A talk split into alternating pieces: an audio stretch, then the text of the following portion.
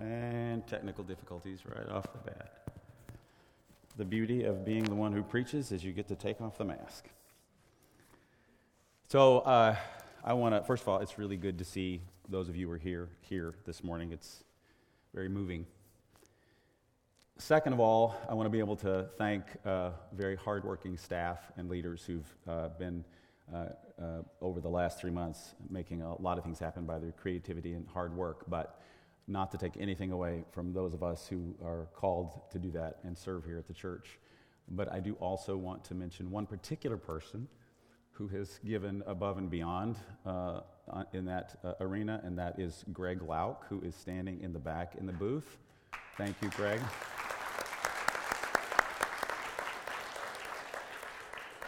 a lot of this would not be happening without his work behind the scenes, so I really appreciate that. So, I want to begin this morning with a thought experiment. I want you to just take a moment and think about something on planet Earth that you are very passionate about, that it, would, that it should be fixed.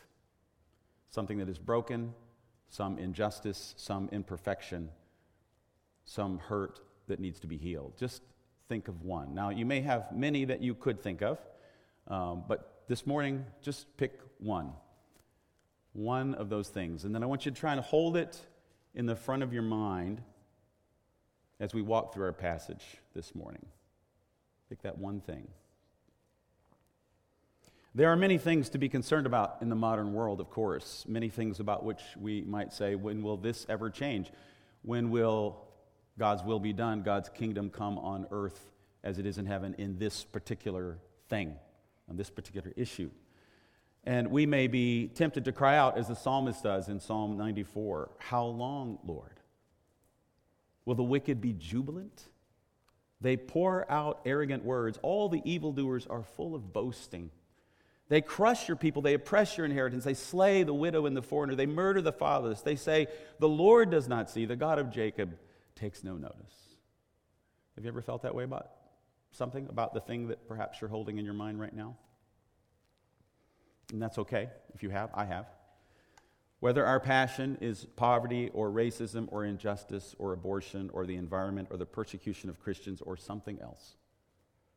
Some place where things in the world are not the way they're supposed to be, we can become discouraged in the battle. We can wonder if things will ever change, if God will ever triumph over his enemies and put the world to rights. And of course, foundational to all of this is our calling to proclaim and demonstrate the kingdom of God and to invite others into that kingdom by coming to faith in the king of that kingdom, Jesus of Nazareth. For not only do we want all that is wrong to be fixed and all that is broken to be healed, we want all people to come into a saving relationship with Jesus Christ as well. In the Apostle Paul's letter to uh, the Colossians, chapter 2, verse 15, he writes that Jesus has disarmed the powers and the authorities, making a public spectacle of them, triumphing over them by the cross. This is both something that is true now and something that, has yet to be fulfilled. We, that's the tension we live in. This same idea is echoed over in Revelation 11:15 where the seventh angel sounds the last trumpet of John's vision and loud voices in heaven shout out of a day when the kingdom of the world has become the kingdom of our Lord and of his Christ and he will reign forever and ever. And so our good news is this. In Christ the kingdom of the world will become the kingdom of our God. In Christ, the kingdom of the world will become the kingdom of our God. Too often, uh, the kingdoms of this world represent what some scholars call a spirit of empire. The spirit of empire. Empires, historically speaking, are rich and powerful, and they believe they have the right to rule over other nations and to shape other nations in all parts of the world with their sometimes very warped agendas. Again, keeping in mind that one particular issue that I asked you to put at the forefront of your thoughts this morning, that issue that you feel passionate about, in the end, whatever that is, the principalities and the powers, the empires that reign over and feed that injustice, that wrongdoing, that evil, in the end, they will submit to the kingship of Christ. And all things will be made right. The kingdoms of the world will become the kingdom of our God. Now, theologically speaking, uh, this is already the case. It's just that most kingdoms don't know it yet or are actively rebelling against it. Keeping all of that in mind, let's engage our passage. In the opening verses of Acts chapter 12, we get a little backstory of King Herod Agrippa just before we learn what he's up to in the present. Now, there are several Herods in the New Testament, so it can be a bit confusing. You should know that they're all related, but there are several of them. This one, Herod Agrippa, is the third one, chronologically speaking. He is the grandson of Herod the Great. Herod the Great is the one you may remember in the Gospels who, upon hearing of the birth of Jesus from the Magi, had all the little boys, two years old and under, put to death. This is not a good family. They do bad things all the time. All the other Herods mentioned in the New Testament were sons, grandsons, or great grandsons of Herod the Great. Luke writes in Acts 12 It was about this time that King Herod arrested some who belonged to the church, King Herod Agrippa, intending to persecute them. He had James, the brother of John, put to death with the sword. When he saw that this met with approval among the Jews, he proceeded to seize Peter also. This happened during the festival of unleavened bread. After arresting him, he put, Peter, he put him in prison, handing him over to be guarded by four squads of four soldiers each. Herod intended to bring him out for public trial after the Passover. Herod Agrippa was a, very powerful king, and he was generally liked by the Jewish people uh, that he ruled over because he was favorable to their wants and their needs as he represented them before Rome. We can see this in the opening verses. It appears that after he had James put to death, and he saw that this pleased the larger Jewish population and their leaders, he proceeded to go after Peter, too. Now, to keep things in perspective, these three people, James, Peter, and John, were sort of the inner circle of Jesus' leadership team while he walked among us on the earth. To Herod's way of thinking, to the empire's way of thinking, they're the head of the organization. If you behead the organization, you can, you can destroy it. And if they loved it when he killed James, killing Peter is going to send his approval ratings through the roof. And I want you to take note this is no short stay in a minimum security cell. Herod has Peter guarded by four squads of four soldiers, probably one squad at a time on a rotating basis, but still 16 soldiers to guard one man. This is Herod using brute force to make his point. By all measures, even though the Jewish leadership liked him, Herod Agrippa was a violent king. And he wants to make sure Peter stays put so he can get down to business once Passover is over. And then we have this little hint of subversion going on right under Herod's nose in verse 5. So Peter was kept in prison, but the church was earnestly praying to God for him. So Peter's in prison, but the church is earnestly praying to God for him. Luke, the author of Acts, plants this little seed of subversion right in the rocky, dry soil of violence and oppression in the middle of Herod's garden. He lets us know that something else is going on here that Herod and his minions simply cannot see or understand. The kingdom of God is taking shape in the world, and Herod doesn't even see it. It begins with prayer prayer is subversive. Prayer is subversive. I don't, I don't pretend to know exactly how prayer works. I certainly don't pretend to know how God makes decisions in terms of how He answers our prayers. But I do know prayer is key. And I do know that prayer is subversive. It is subversive in what it accomplishes in the world, and it is subversive in the impact that it has on those of us who pray, especially if it becomes a part of our lives.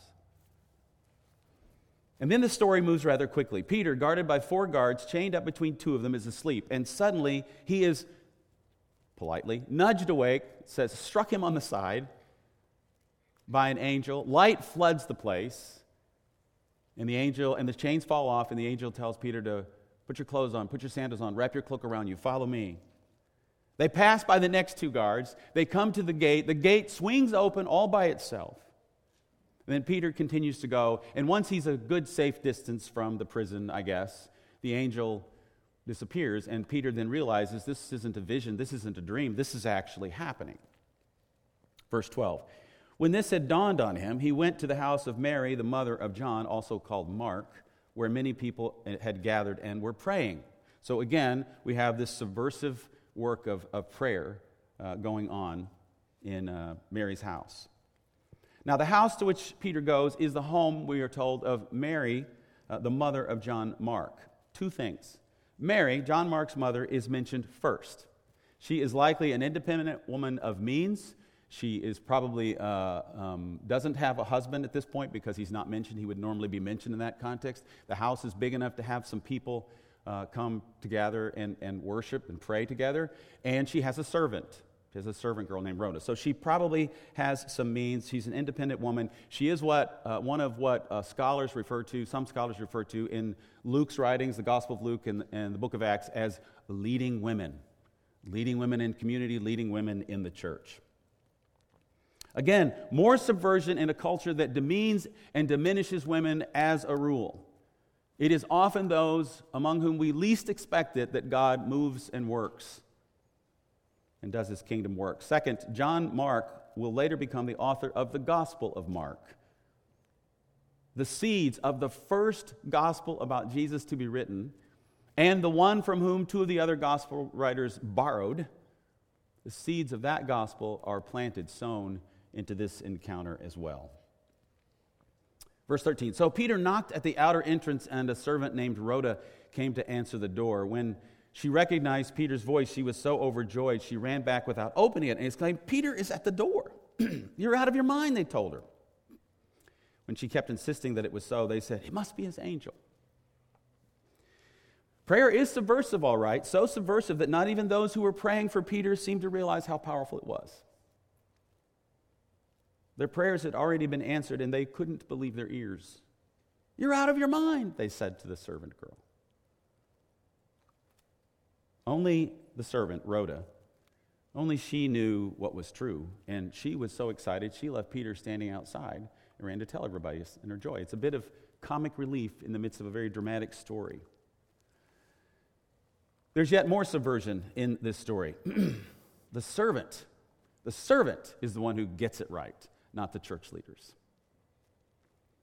And not coincidentally, hers is the first voice heard from a Christian woman in the book of Acts. Hers is the first voice heard from a Christian woman in the book of Acts subversion.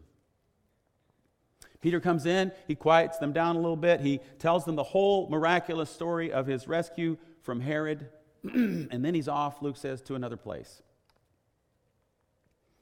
And then we come back to the prison to see the aftermath of Peter's rescue. Herod searches for Peter but is unable to find him. Once again, Herod's violent abuse of power is evident here. He cross examines the guards, and then he has them executed. See, that's what abuse of power does.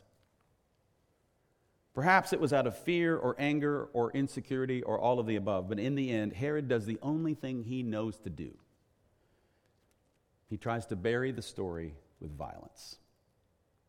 Is he punishing those soldiers or is it something else?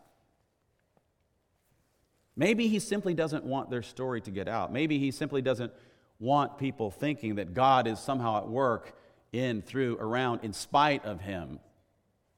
Maybe that's too dangerous. Maybe the subversive work of the Holy Spirit is unnerving to him. So, this is where the passage ended this morning in our reading. But wait, there's more. What come ne- comes next is important. For something is not right in Jerusalem.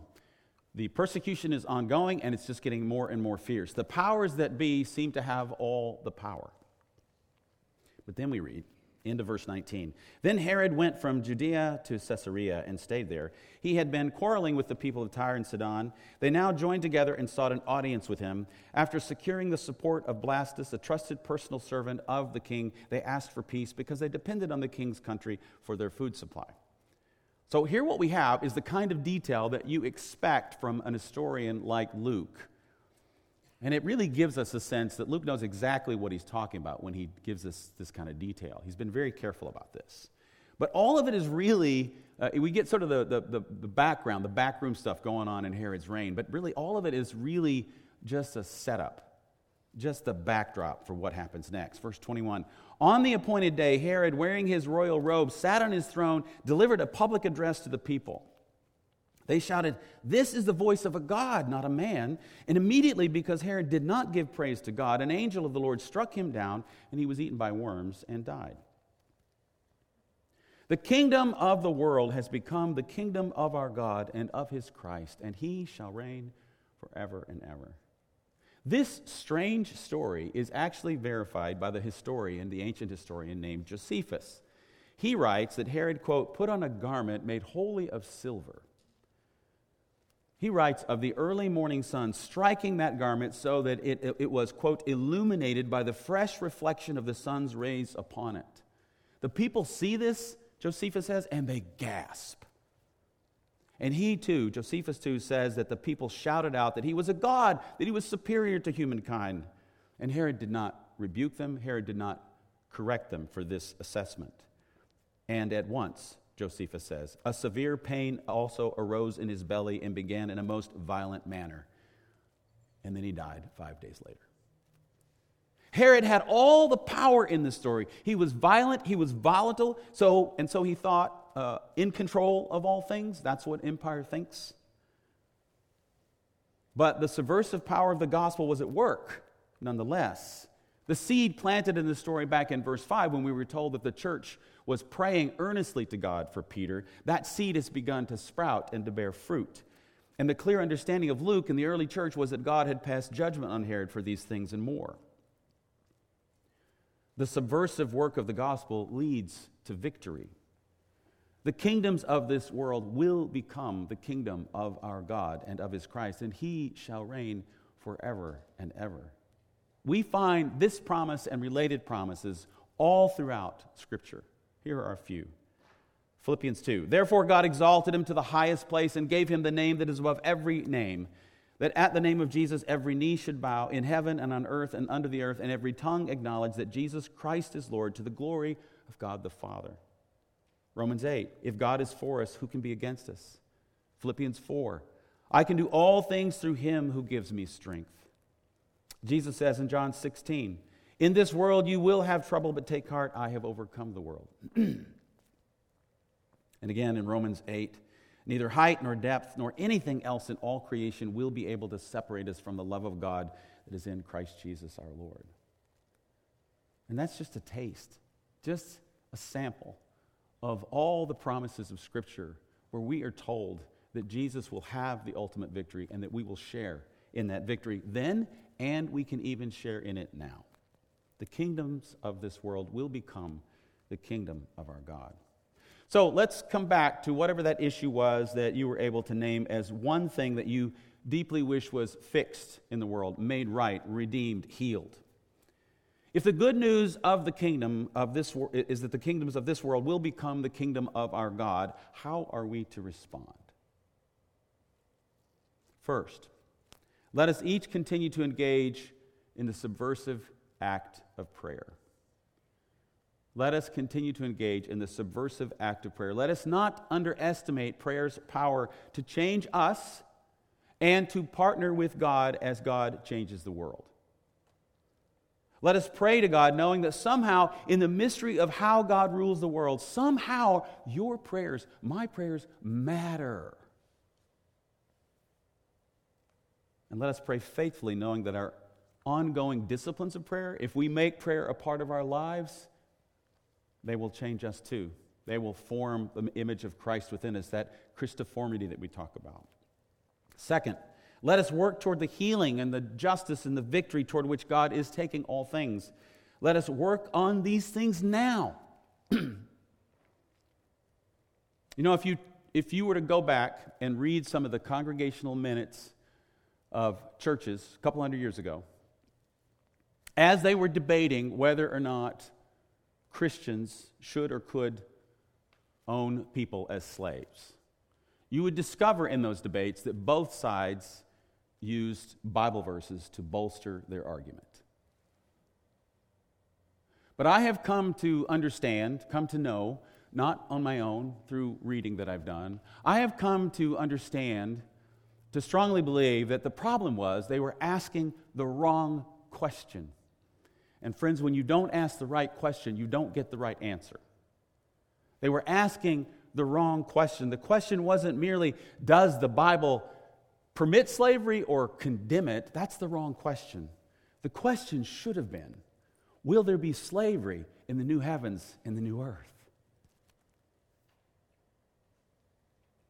And the answer is clearly no. People will not own other people in the new creation. And if there will no, not be slavery in the new creation or whatever other challenge we might be able to name this morning, then it is our calling to bring it healing and justice and redemption now, not just to wait for God to fix it all. God will fix it all, but He calls us to partner with Him now. So please, whatever your passion or passions are, please do not expect the church as an institution to do all of this for you. The church is not first and foremost an institution, the church is first and foremost the body of believers as people. Please do not think that every cause has to have a new ministry or a new ministry program attached to it. Simply choose this day, this week, to educate yourself and to find a way to have an impact on the very issues for which God has given you and other people such passion.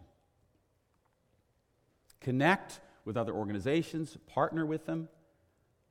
And if you can't find anyone who is out there doing what you have a passion for that you can partner with, then fine, go start a new one. And that's it. Pray and work. Pray and work. Pray for the subversive work of the gospel in you, in us, in our community, and in our world. And work toward the restoration of all things wherever you find that work to do. Our passage finishes once again with the promise of victory, subversive victory. Verse 24, but the word of God continued to spread and flourish. The word of God continued to spread and flourish. In spite of persecution, in spite of loss and pain and suffering and evil and injustice and the death of one of the first apostles, in spite of all of that, the Word of God, and by that they mean the Word, the good news about Jesus, the Word of God continued to spread, to increase, and to flourish right down to today. The kingdoms of this world will become the kingdom of our God and of his Christ, and he shall reign forever. So, as we close this morning, we're, we're not going to sing again, but we can reflect, we can meditate and pray as others sing. The song that we're going to do that with, we have sung here many times. But it has a special meaning in the context of our passage and our current challenges in our community and nation and world. It begins Walking around these walls, I thought by now they'd fall. But you have never failed me yet. Waiting for change to come, knowing the battle's won, for you have never failed me yet. so let us turn these words into prayer this morning around that evil, that injustice, that pain that we put in the front of our minds at the beginning of the sermon this morning. And then as we leave this place in the days to come, let us continue to pray and to ask God where we are to work on these things and toward these things, where we are called to be a part of the solution and not just a part of the problem. For we know that the kingdoms of this world have become the kingdom of our God and of his Christ, and he will reign forever and ever. By the grace of God, let us be a part of God's kingdom reign even now. Let us partner with God even now in his purposes in the world. Would you join with me as I close us in prayer? Keep, O Lord, your household, the church, in your steadfast faith and love that through your grace we may proclaim your truth with boldness and minister your justice with compassion for the sake of our Savior, Jesus Christ, who lives and reigns with you and the Holy Spirit, one God, now and forever. Amen.